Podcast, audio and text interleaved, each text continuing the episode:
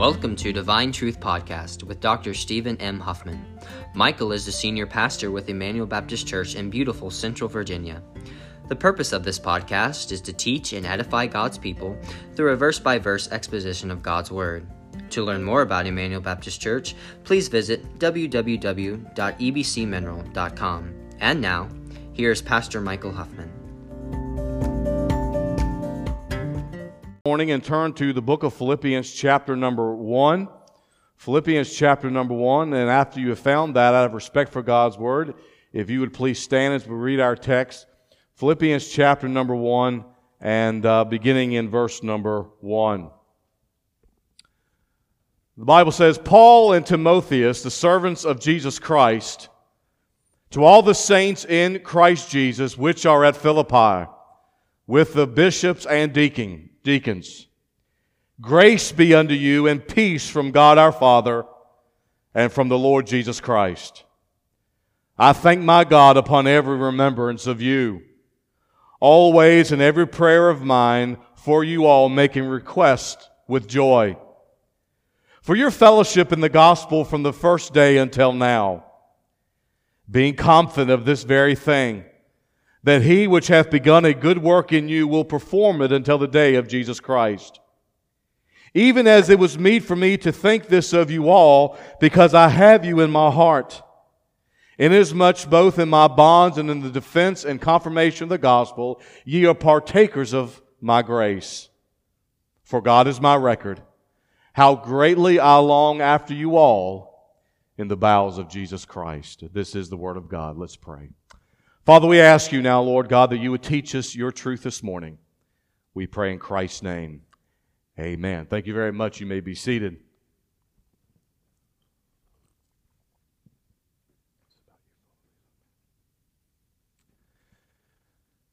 Joy, joy is a privilege.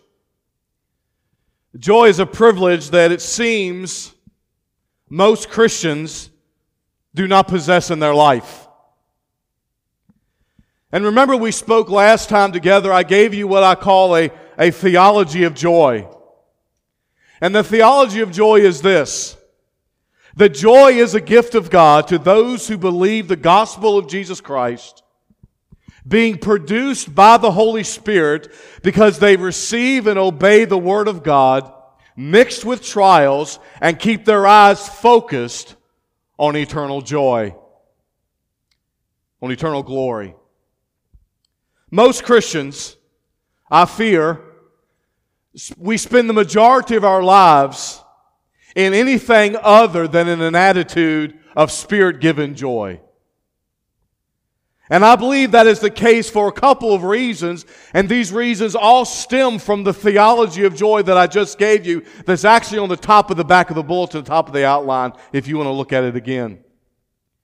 All these reasons that I'm going to give you of why Christians do not experience joy are related to that theology of joy. And I believe, church, that the number one reason why so many Christians do not experience joy in their life, spirit filled, spirit given joy, is because they are not being filled with the Spirit themselves. Because joy is a gift of the Spirit. And we know that joy is a fruit of the Spirit. In Galatians chapter 5 and verse 22, the Bible says, For the fruit of the Spirit is love, joy. And since joy is a gift and fruit of the Spirit, it is given to those who are filled with the Spirit. And folks, I want you to understand this morning that being filled with the Spirit is a command given to us by Scripture. In Ephesians chapter 5 and verse 18, it says, And be not drunk with wine, wherein is an excess, but be ye filled with the Spirit. And even though it is something that we are commanded to do, to be filled with the Spirit, it's not sometimes, something many times that Christians obey. Because the word filled is a word that means to be controlled by the power of the Spirit. And since the apostle uses a spirit filled life in conjunction with the consuming or the drinking of alcohol in that context, he says this do not be controlled by alcohol or drunk with wine, but be controlled by the Spirit. And church, listen, joyful Christians are those Christians that spend their lives being controlled by the Spirit. And for far too many Christians, they do not spend, they do not enjoy the blessings of joy because they spend their lives so much of the time being controlled by the flesh and not being controlled by the Spirit. A Christian that is not spirit filled, a Christian that is not controlled by the Spirit of God, is not going to be a Christian that is filled with Spirit given joy. The second reason why I think so many Christians do not enjoy, do not experience spirit given joy folks, let's be real. So much of the time, we're not focused on eternal glory. If you look at the theology of joy, the last line says this, their focus is on eternal glory. And let's be real, church. Majority of Christians do not have joy because we spend so much of the time focusing on the immediate and not focused on eternal joy and eternal glory. Because folks, I want you to remember as we saw last time that joy is all a matter of what? It's all a matter of focus. Paul said in verse 4 of Philippians 4, rejoice in the Lord always. And again, I say rejoice. Because church, listen, joy is not based upon the circumstances of life. Joy is based on who? The Lord. Paul did not say to the church, rejoice in light of your circumstances. He did not say rejoice in spite of your circumstances. He said rejoice in the Lord. And the problem of why so many believers do not have joy in their life is because they're not focused on the Lord. They're focused on the immediate. Because folks, if you folk, if you and I will spend our life focused on the Lord, if we'll spend our life focused on Jesus Christ and not the circumstances of life, listen, our level of joy will never change, will it?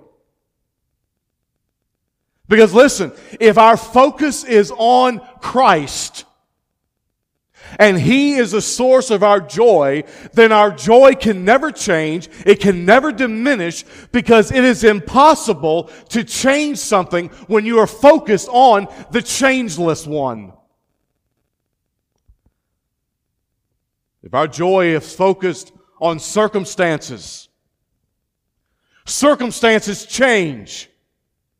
And when our circumstances change, our level of quote unquote joy and commitment will also change. You see, folks, joy comes to those people that are focused on eternal things. They are focused on eternity. They're not focused on the circumstances of life. Because many times we get spiritually exhausted. We get so spiritually exhausted, we get spiritually run down, and we take our eyes off the eternal and we place them on the immediate. And then once we take our eyes off of the eternal and we focus on the immediate, we begin to think that I'm not really getting what I deserve. God, I'm faithful. I'm faithful to church. I'm faithful to witness. Why are you allowing me to go through all these things? And that is a sure sign, church. When we have that attitude, that is a sure sign that we've taken our eyes off of the eternal focus and we've put it on the immediate circumstances of life. And we begin to say, this isn't right. This isn't fair. But listen, when we focus on the eternal things, we begin to realize that we deserve nothing. And so anything that we have is a cause for joy. When we have the attitude, this is not fair, we have the attitude that says, God, you owe me. I'm faithful. I do this, I do that, I do the other. God, you owe me. But joy says, I deserve nothing, so anything I have is a cause for joy. And for the Apostle Paul, joy was all wrapped up in focus. It was, first of all, all wrapped up in the joy of recollection. The joy of recollection. Paul said in verse 3, he says, I thank my God upon every remembrance of you. Now, this wasn't a perfect church, was it? You will see in the book, we'll see in this book that this church had problems. But even though this church had problems, Paul says, every time I think of you, every time I recollect memories of you, I recollect memories of joy. They bring me joy. And I, we said to you last week that if we're going to have joy in our life, if we're going to be people that are able to focus on the eternal and not focus on the immediate and have true spirit given joy in our life, it's going to be as we focus on the positive things that God has done for us and not the negative things. Listen, we said to you last week that anybody, you, there are people that can find the manure pile in any meadow. But I don't want to spend my life looking for those things. And so for Paul, his joy was all wrapped up. And as he looked, as he thought about the Philippians, he thought about them with joy. I shared with you last week. I look back over the last 30 years with some immense joy. Some of the heartache that I know has happened, God has allowed me to forget. But I think back over some things with immense joy. And sometimes I sit back in my thinking chair and I knock the hammer back and I think about you folks and, I, and it brings me joy. I think about the sweet faces I see from this pulpit every Lord's Day, and it brings me joy. I see the sweetness of the same faces I've seen for 30 years, and it brings me joy. It brings me joy to sit back and think about the day that I saw Jana and Carolyn baptized and place their faith and trust in Jesus Christ. I think about those things with joy. And that's what Paul said. He says, I have the joy of recollection. I joy every time I think of you. But number two, not only did Paul say there's the joy of recollection, but number two, there's also the joy of intercession. The joy of recollection and the joy of intercession. Look at verse 4. Paul says, Always in every prayer of mine for you all, making requests with joy. You know, folks, part of having joy in life is making others the priority of your life and not yourself. You know, somebody, uh, the old man, the old preacher always said, I used to hear this all the time growing up, that people that, and you've heard it too, that people that are all wrapped up in themselves are an awful small package.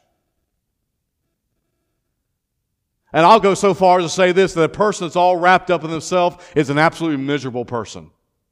A person that's all wrapped up in the way they feel, what people are doing to them, what brings me happiness, what brings me contentment. Boy, those are the most miserable people. The person that seeks contentment is the most discontent person alive. But the person that seeks the value and the person that seeks expression and joy in others, the person that tries to place their lives in someone else, they find joy. Paul says, I find joy in not only rec- the recollection of past memories with you, he says, but I find joy in the intercession that I make for you. Paul found his joy. And we find our joy when it is expressed in standing for people in this church. Paul found his joy when he was able to bring names of people of Philippi before the throne of God. George Reindorp wrote a, wrote a book, it was called No Common Task. And in that book, he tells how a nurse once taught a man how to pray, and in so doing, changed the whole man's life. And this nurse teaching that man how to pray, she she uh, she used her hand, and she she turned this man from a dull, disgruntled, dispirited individual into a man of joy. And the nurse showed him how to use the hand as a scheme for prayer. She said each finger stood for someone. She said her thumb was the nearest to her and reminded her to pray for those that are closest to her. The second finger was used for pointing and it stood for all her teachers and, and school and in the hospital. The third finger, which was the tallest, it stood for the leaders in every sphere of life. The fourth finger was the weakest, as every pianist knows, and it stood for those who were in trouble or pain. And she said the little finger was the smallest, the weakest, and the least important. And the nurse says that finger stands for yourself. You see, folks, joy is found in the intercession of others. Paul not only found joy in this church, but he found joy in praying for this church. And folks, listen, that is an element of joy that we do not need to forget, and that is the delight of praying for other people. When the Spirit of God is in control of your life and you are living in obedience to God's Word and you are under control of the Spirit, you will delight in praying for other people. And I want you to notice that the joy of intercession is related to the joy of reconciliation or recollection. Obviously, Paul, as he recollected in his mind these people, he found joy in praying for these people. And the word prayer there in verse 4 is a word that speaks of the idea of, of praying or asking God for something for someone else. You will find, folks, in not only other people's life, but you'll find in your life that the most self centered prayer life is, comes from the most miserable people. You'll find your joy as Paul found his joy in praying for others.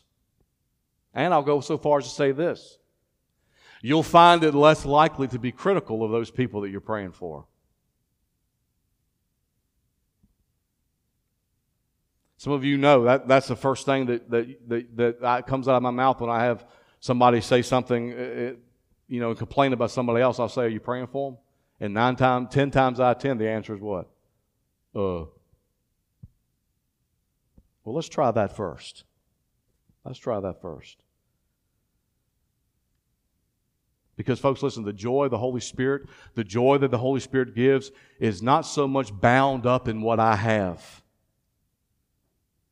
but is all bound up in the privilege of praying for others. Paul says in verse 4 I find my joy in praying for you. Because true joy is expressed when I am able, when I'm given the privilege to pray for someone and then I see God working in that person's life. There's no greater thrill in all the world than to pray for someone's conversion, to then watch that person come to faith in Christ. There's no greater thrill in all the world than to pray for the needs of someone and then watch God meet those needs. Not that my prayer did it. God did it. But not that my prayer changed anything, because it didn't. But God allowed me in His sovereign scheme of things to use my prayer to bring about His will. And what a marvelous, thrilling thing that is. And that brings joy. You say, well, Pastor, I don't find much joy in praying for other people. That's because you don't do it. It's because you don't do it. Because as a believer, there's no greater thrill than to see someone saved and to see some God work in someone's life that you've directly prayed for. There's no greater joy in that. Paul says, listen, I find my joy in the fact that God has given me the ability to intercede for you. God gives me that privilege every day of my life.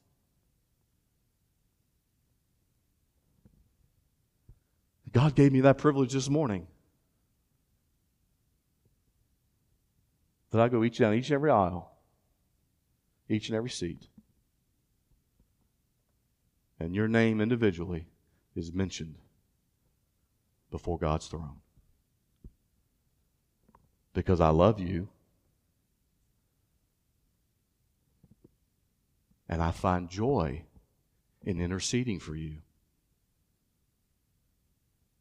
I may be praying for you and I don't have a clue what your need is right at that moment, but God does. And God puts on my heart to pray for you. And God uses my prayer to do whatever He wants to do in your life. And I don't just pray, Father, I pray for the Panther family. Pray for the McNeelys. Pray for the Rogers. God's given me an immense privilege and He's given it to you where you can you and I can come to the throne of grace and I say, Father, I pray for Nathan. Father, I pray for Jana. I pray for Raynell. I pray for Kevin. I pray for Jerry and Kim and Abigail and Jerry. And I, and I mention you before the throne of grace because that's what brings me joy. That doesn't mean I'm super spiritual. That, uh, that should be what brings all of us joy. God's given us all that privilege of bringing each other before the throne of grace. And the true joy of the Holy Spirit is all bound up in the fact that I can actually have a part of God working through somebody's life. Now, here's Paul. Paul's a prisoner. And from a human perspective, Paul is in negative circumstances, not only physically, but also in terms of the ministry, because he's not able to perform the work of the ministry like he wants to because he's under house arrest. And we're going to find out later on in the chapter that there were people that were really, really criticizing him without mercy and without kindness. And Paul was undergoing all types of bitterness from his, from rival preachers and people who had all kinds of animosity toward him. But folks, listen, those particular circumstances did not affect Paul's joy. Why? Because he had a delight in people.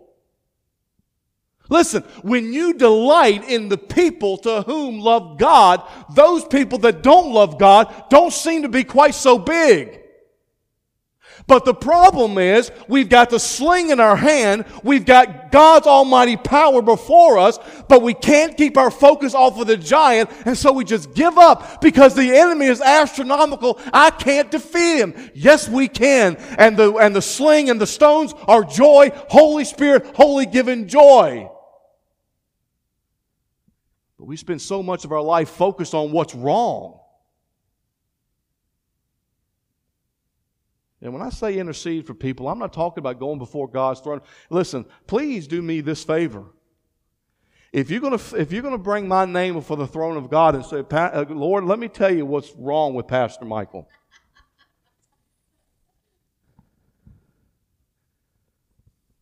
Okay? Pastor said that I have to be all, that I'm going to be a joyous person if I pray for others. Well, let me tell you what's wrong with everybody else.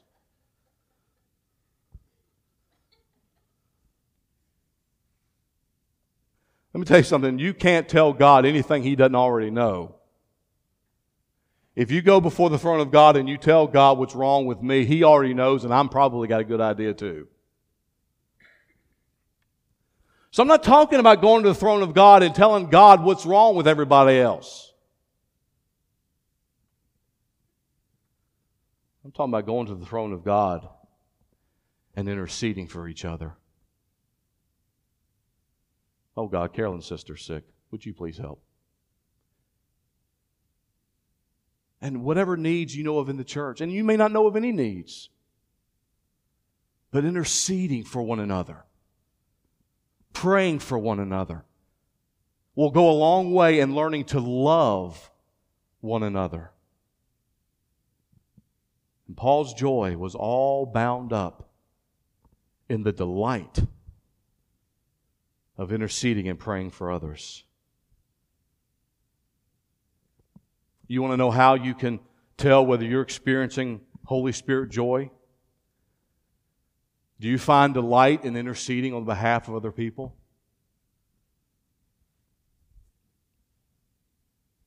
When you pray, is it is your prayers normally for the spiritual benefit of someone else? Or are you always praying for the benefit of yourself? Now, folks, listen, it's true that not all joys are not all prayers are joyous. Some prayers are painful.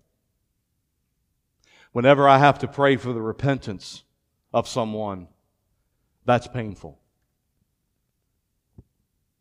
Even Paul in his letters, in this letter, spoke about that in Philippians chapter 3, verse 17, where Paul says, Brethren, be followers together of me, and mark them which walk so as you have us for an example. For many walk, of whom I have told you often, and now I'm telling you even weeping, that they are the enemies of the cross of Christ. Folks, there are people in churches that are enemies of the cross of Christ. And those prayers are painful prayers. Have you ever met somebody in church? And I, I, I, may, I may be the only one up here this morning that's of flesh. So I, am gonna I'm gonna open myself up and go out on a limb here. But if you ever has anybody ever visited church and you had a you had an in-depth conversation with them, and on their way out the door you were smiling, but the whole time saying, "Lord, uh, it would be okay if you didn't bring them back."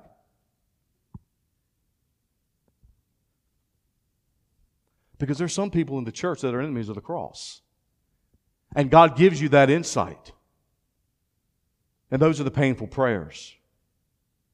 But in regard to the Philippians, his prayers were painless and his prayers were filled with pleasure and delight. Folks, what am I saying?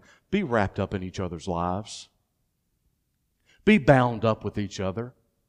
Love each other. Be respectful of each other and pray for each other. Paul says, I find joy, and my joy is expressed in the delight in praying on your behalf. Listen, an infallible test of godly joy is to the degree of which a believer prays more earnestly for the benefits of others than other than he prays for himself.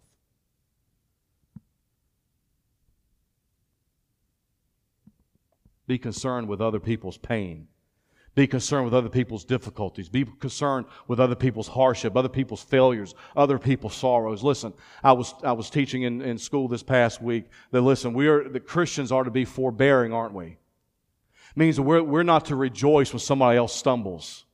We're not to have the attitude, and I've seen this a lot in Christianity, but we're not to have the attitude when somebody falls in sin or when somebody messes up, oh, yeah, I knew it wouldn't be long.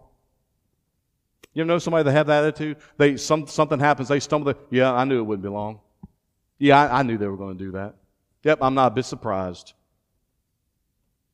That ought not be the attitude of a child of God to another member in their body. Yeah, I knew they were going to blow it. Well, how much did you pray for them that they wouldn't blow it? And then let me ask you, how many times had you blown it and just no one knew about it yet? You see, folks, joy and godliness is all bound up in interceding for others more than interceding on our own behalf. It's all bound up in caring for others, loving others. But unfortunately, the majority of Christianity does not experience joy because the majority of Christianity are the only people alive that kick their own when they're down. Because so many Christians think so much of themselves that they kick others when they're down. How dare we? How dare we ever have the attitude toward one another that I'm better than you, so I'm so I because so I place myself above you and speak harshly about you when you're down. The attitude of a person with joy, the attitude of a person that has spirit given joy, the attitude of the person that is filled with the Holy Spirit is not the attitude that says, Yeah, I knew they were going to blow it, but it's the attitude that says, Let me help you up. It's the attitude that says, Let me dust you off. It's the attitude that says, Let me open up the Word of God and let's see how you can do things differently, how you can do things better. That is the loving attitude of a child of God, not the attitude that sits back on their own, on their own self erected precipice and says, I'm above you because I haven't committed the heinous sin that you did. We need to spend more time, church, in focused prayers for each other, in intercessory prayer for each other. And then we'll have a tough time being negative toward one another. You know, I think that the lack of joy in, in, in Christians' lives is, is revealed in their relationship, in our relationship with each other. It's really revealed in one of three ways. Negative, first of all, negative thoughts or talk about others. Negative thoughts or talk about others is a prime revelation that you are not living in spirit filled joy. You negative, you talk negatively and think negatively about others. Second, if you have a, a lack of a concern for their welfare. And then, third, failure to intercede on their behalf. Because joyless Christians are self centered Christians. They're proud Christians. They're selfish Christians. They're vengeful Christians. And their, and their self centeredness inevitably manifests itself in prayerlessness. One of the reasons why we struggle with joy in our life is because we, is because we don't pray for others. We lack the joy of intercession. Paul says, I find my joy in praying for you. But what do we what, what do so many Christians do? When I'm offended, I hold grudges. That's pride, folks. That's ego, isn't it? And we find little delight in praying for other people. And so there's the joy of reconciliation. There's the joy of intercession. And number three, there's the joy of participation. The joy of participation. Look at verse 5. Paul says, For your fellowship in the gospel from the first day until now. Well, I'll tell you one thing. One of the things that brought Paul joy is that I'm not in this foxhole alone. If, if we some of these some of these elements of joy may seem odd to us because of our focus, but if we'll focus on eternal things, then they don't seem quite so odd. But we find joy. Paul found joy and we'll find joy. And it's, a, and it's an element of joy when we understand the fact that, listen, we participate in one another. Paul says, I find my joy in your fellowship in the gospel from the first day until now. Paul loved the fact that the, that the Philippian believers not only supported him financially, which they did, but Paul was joyous in the fact that they came alongside of him and they, and they, and they did the work of the ministry beside him. Paul says in Philippians chapter 4, verse 15, For ye Philippians know also that in the beginning of the gospel, when I departed from Macedonia, no church communicated with me as concerning giving and receiving, but ye only. For even in Thessalonica ye sent once and again unto my necessity. And again, folks, one of the things that brought Paul joy was that the fact that the Philippian believers shared in his spiritual oneness. They were in the, again, they were in the trenches with him. And that, that participation, which is what fellowship means, koinonia, it's that participation happens when two people are, are involved together in a joint venture. Listen, when you got saved, when I got saved, we began to be in this joint venture together. And I find joy in the fact that as I'm focused on eternal things, I find joy in the fact that, listen, we're all in this together. We're all in this work together. Yes, Paul was joyous that they, finance, they financially supported him. But he gives an ind- indication of that in chapter 4, verse 17, when he says, Not because I desire a gift, but I desire fruit that may abound to your account. Paul says, I didn't want your gift. I wouldn't have asked for your gift, but I'm so glad you gave it because now you're going to receive rewards in heaven because you gave it. But the main thing that brought Paul joy was that these believers served God faithfully with him. There's no greater, there's no greater time of despair in a pastor's life or any other church member's life when they, when you have a long time uh, or any type of Christian get sideways with the Lord and for whatever reason leave a fellowship of God's people. Is it? But there's, at the same time, there's no greater joy than looking out of a congregation of people and seeing the same faces and knowing that they are in the trenches with you. And Paul rejoiced in the fact that they participated with him in the gospel of Christ. You participate with me in the spreading of the gospel. Paul looked back and he remembered Acts chapter 16 when he and Timothy came to Philippi and he met a group of people there by the river who were led by Lydia, who was a person that the Lord had opened her heart. And they began to spread the gospel. That brought Paul joy. You say, well, Pastor, how does the fact that we spread the gospel together bring joy? Again, because folks, listen, it's all a matter of focus. Because we find so much of our time finding joy in things instead of finding joy in the Lord. We spend too much of our time trying to search for joy in circumstances instead of trying to find joy in the Lord. Paul didn't say find joy in your circumstances. He said rejoice in the Lord. And when you rejoice in Him and you find your joy in Him, then everything else comes into view and makes sense.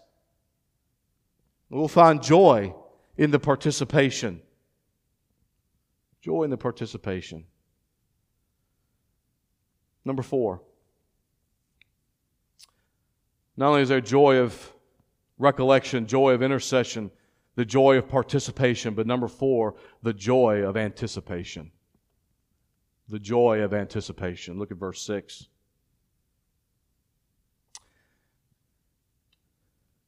Being confident these are the things that brought Paul joy. Being confident of this very thing, that he which hath begun a good work in you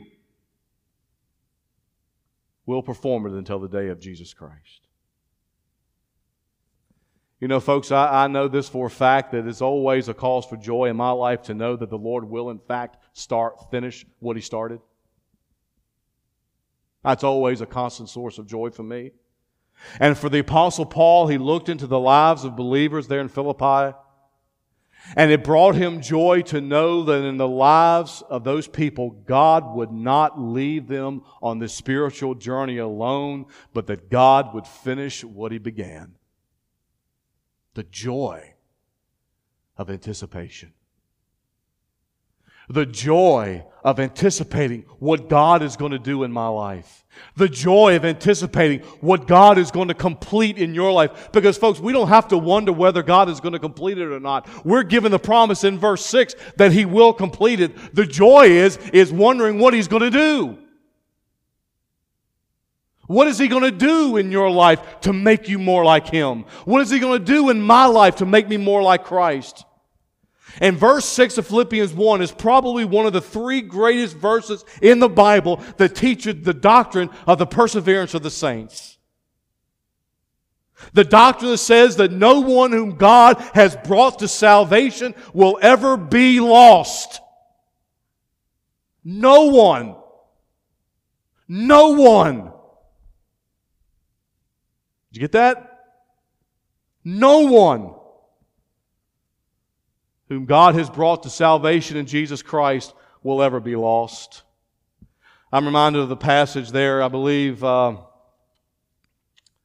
I don't have a slide for this uh, there, or Wichita, so I'm gonna, I'm gonna, I'm, I'm going, I'm going rogue here.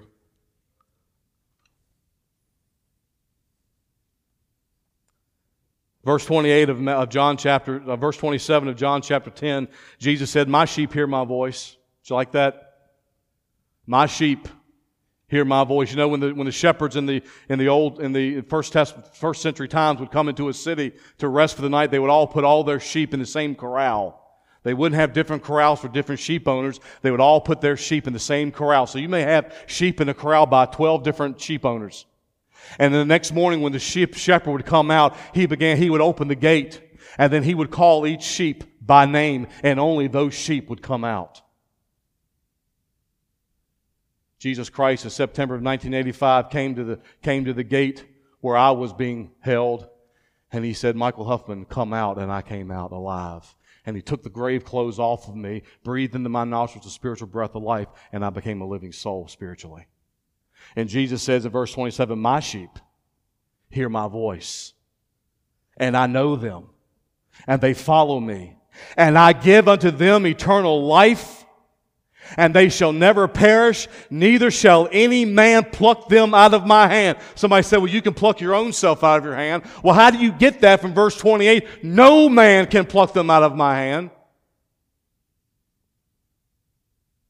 My Father, because that's where it starts, right?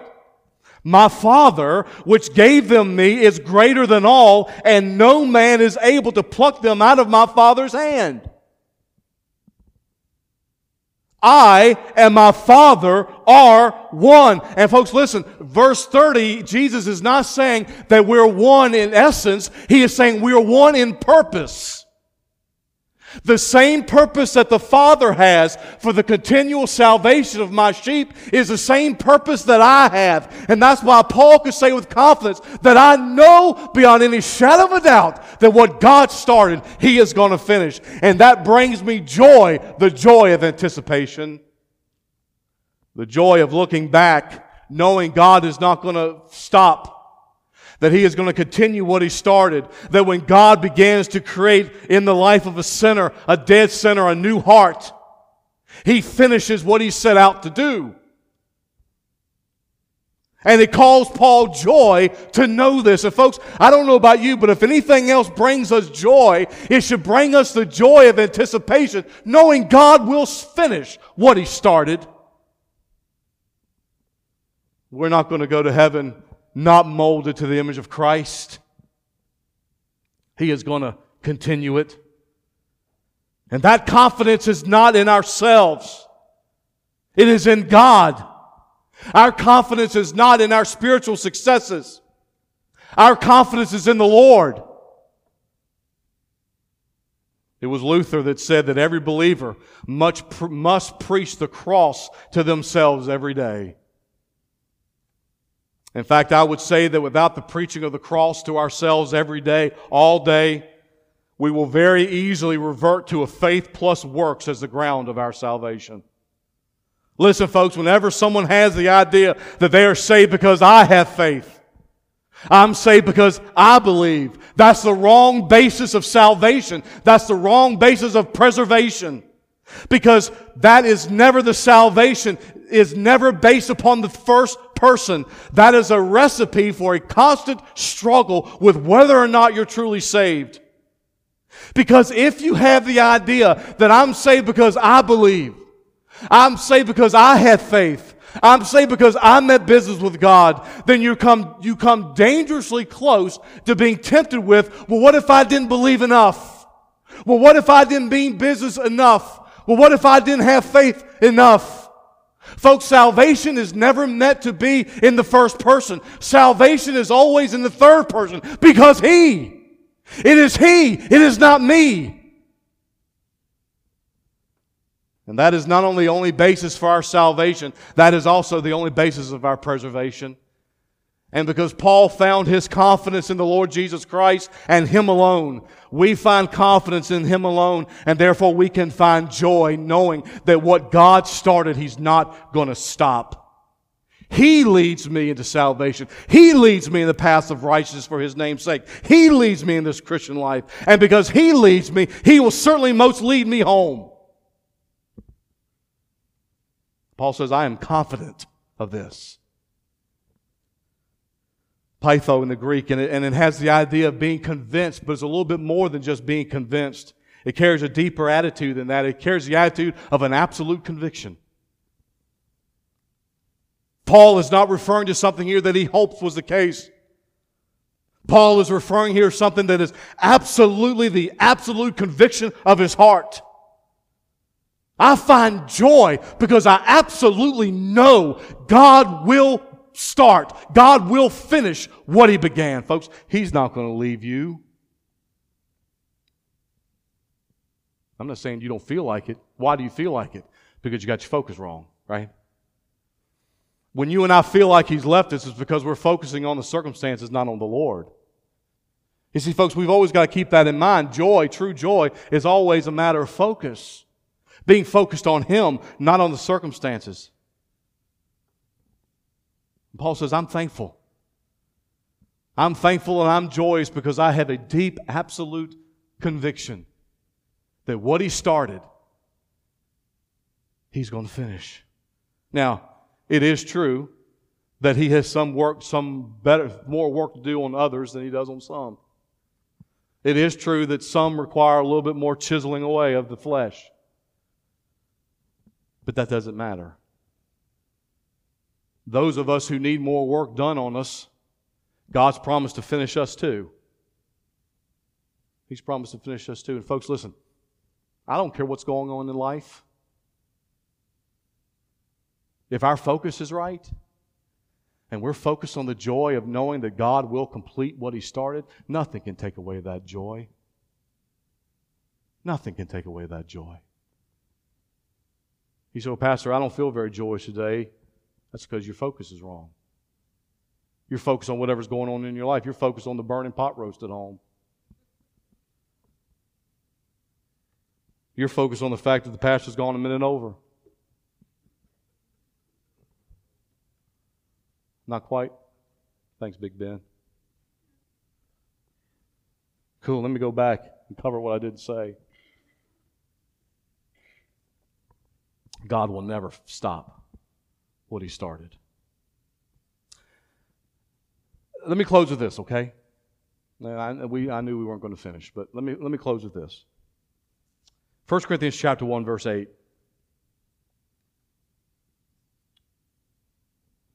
You awake over there? Who shall also confirm you? Now, and to get these verses, write these verses down and uh, put them in your brain. Who shall also confirm you unto the end? Right? That ye may be blameless in the day of our Lord Jesus Christ. 1 Thessalonians chapter 5 verse 4, notice what the apostle Paul says. Faithful is he that calleth you, who also will what? He'll also do it. He's not going to call you to repentance. He's not going to call you to faith and then leave you alone. And we join the fact that, listen, God will complete whatever He started. Well, I need to go back and pick up where I left off. No, you don't need to do that. You just need to go. Nowhere in the Bible does it say go back and, and, and pick up where you left off. Hogwash. No, continue right now. Just go. Paul says, I don't, in fact, Paul says, I don't focus on the past. I focus on the future. There's absolutely no need you going back and beating yourself up for where you messed up. Just repent and go on knowing and living in the joy that God is going to do what He started. Go back and pick up where you left off. If I've shattered your theology this morning, I apologize. I like what the psalmist said in Psalm 138, verse 8. The Lord will perfect that which concerneth who? Me. Thy mercy, O Lord, endureth how long? Forever. And you will forsake not the works of your own hands. In 2 Timothy chapter 1, verse 12, for the which cause I also suffer these things, nevertheless I am not ashamed, for I know whom I have believed, and am persuaded that he is able to keep that which I have committed unto him against that day. The psalmist said in Psalm 89, 33, Nevertheless, my loving kindness will I not utterly take from him, nor suffer my faithfulness to fail. And in Romans chapter 8 verse 30, moreover whom he did predestinate, them he also called, and whom he called, them he also justified, and whom he justified, them he also glorified. Listen, calling to salvation always ends in glorification. Listen, church, when you're saved, your end route is always heaven. There's no place in that passage for any falling from grace. When someone is truly called in faith in Christ, they will ultimately, Paul says in verse 30, they will be glorified. The ones he's predestined, those are the ones he called. The ones he called, those are the ones he justified. The ones he justified, those are the ones he's going to glorify. It will happen because Paul says, I live in the joy of knowing that what he started, he's not going to stop. In John chapter 6, verse 37, all that the Father giveth me shall come to me, and him that cometh to me I will in no wise cast out. Whew. Man, if I don't light your fire, your wood's wet. In Ephesians chapter 1, verse 13, Paul says this, In whom ye also trusted. After that ye heard the word of truth, the gospel of your salvation, in whom also after that ye believed, you were sealed with the Holy Spirit of promise. Who is the earnest, or literally in the Greek, He is our down payment. The Holy Spirit, of whom we've been sealed, is the guarantee that we are purchased possession of Christ, that we are redeemed to the praise of His glory.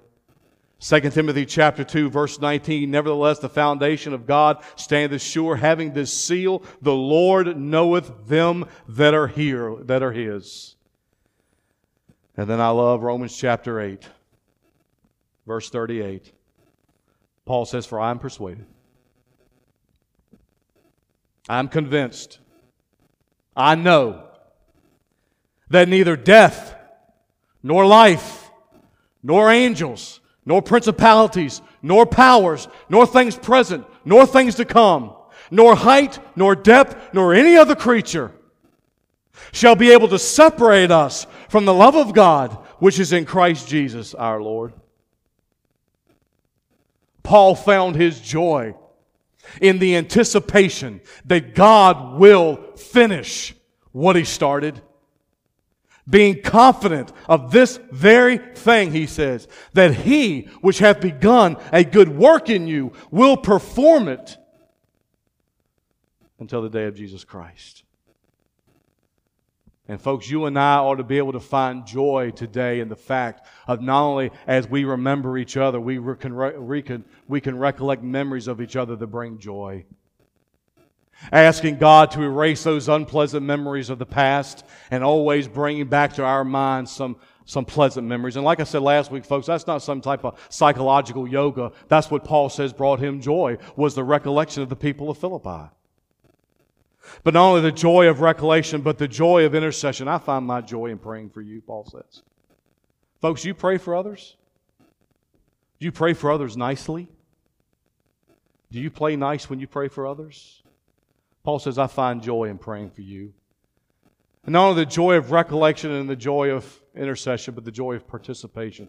Boy, I, I look back over this congregation this morning and I'm, jo- I'm full of joy knowing I've got some people in the foxhole with me. I'm not alone.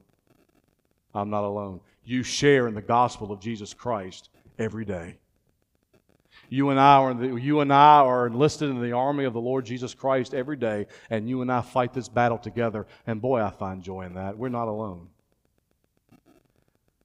And then Paul says, I find joy in recollection, I find joy in intercession, I find joy in participation, but I also find joy in, in, in anticipation. I know that God is going to finish what He started. I know God's not going to leave us alone. And folks, if our focus is right, if our focus is on eternal things and not on our circumstances, because listen, circumstances change, circumstances will never bring you joy. But if our focus is on the eternal, then we will look at these things and say, listen, this brings me joy. Let's bow our heads in prayer. Father, we thank you this morning for your word. Thank you, Father, for its truth. And Father, we so much of the time in our life are not people that are filled with joy. And that's, Father, we spend so much of our life uh, focused on the circumstances and not focused on the Lord. Father, we acknowledge that sin. And we want to focus on the eternal. We want the things that brought Paul joy to Uh, be sources of our joy. And, and, Father, none of the things that Paul has brought about have anything to do with his personal circumstances of life. They all had to do with things outside of him. Father, help us not to focus on ourselves. Help us, Father, to focus on you.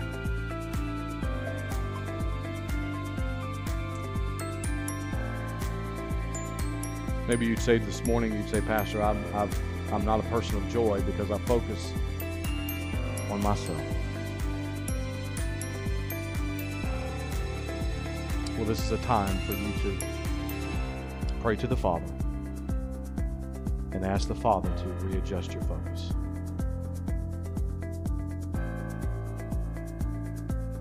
So that you can focus on the eternal and not on the immediate.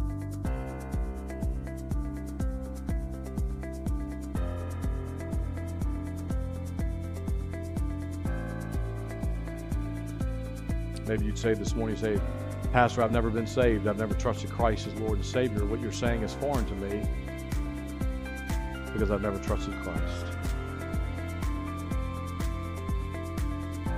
And you can be saved today.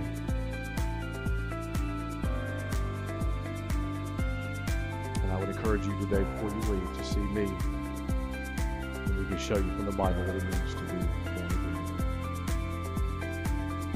And to have true spirit-given joy.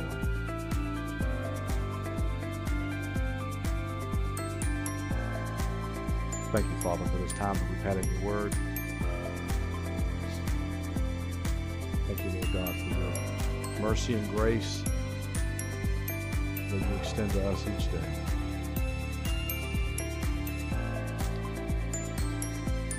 We just thank you. We praise you, Father, for your for you are our constant companion. We just thank you, Father.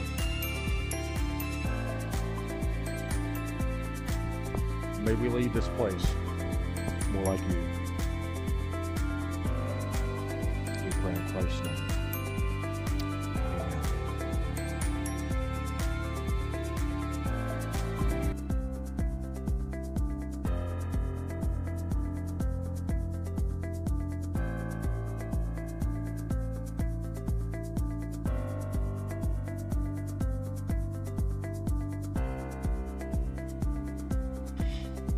You for listening to Divine Truth Podcast. We pray that the exposition of the Word of God was a spiritual blessing to you. Again, for more information about Emmanuel Baptist Church, please visit www.ebcmineral.com. You can also find us on Facebook at EBC Mineral. Our Lord's Day services are 10 a.m. and 11 a.m. Sunday morning and 6:30 Sunday evening. We also have a Wednesday evening service at 6:30. We here at Emmanuel Baptist Church pray that God's divine truth would be proclaimed always from the cross, through the church, and to the world until Christ come. And now from all of us here at Emmanuel Baptist Church and Divine Truth, thank you so much for listening and please stay tuned for further episodes. God bless you.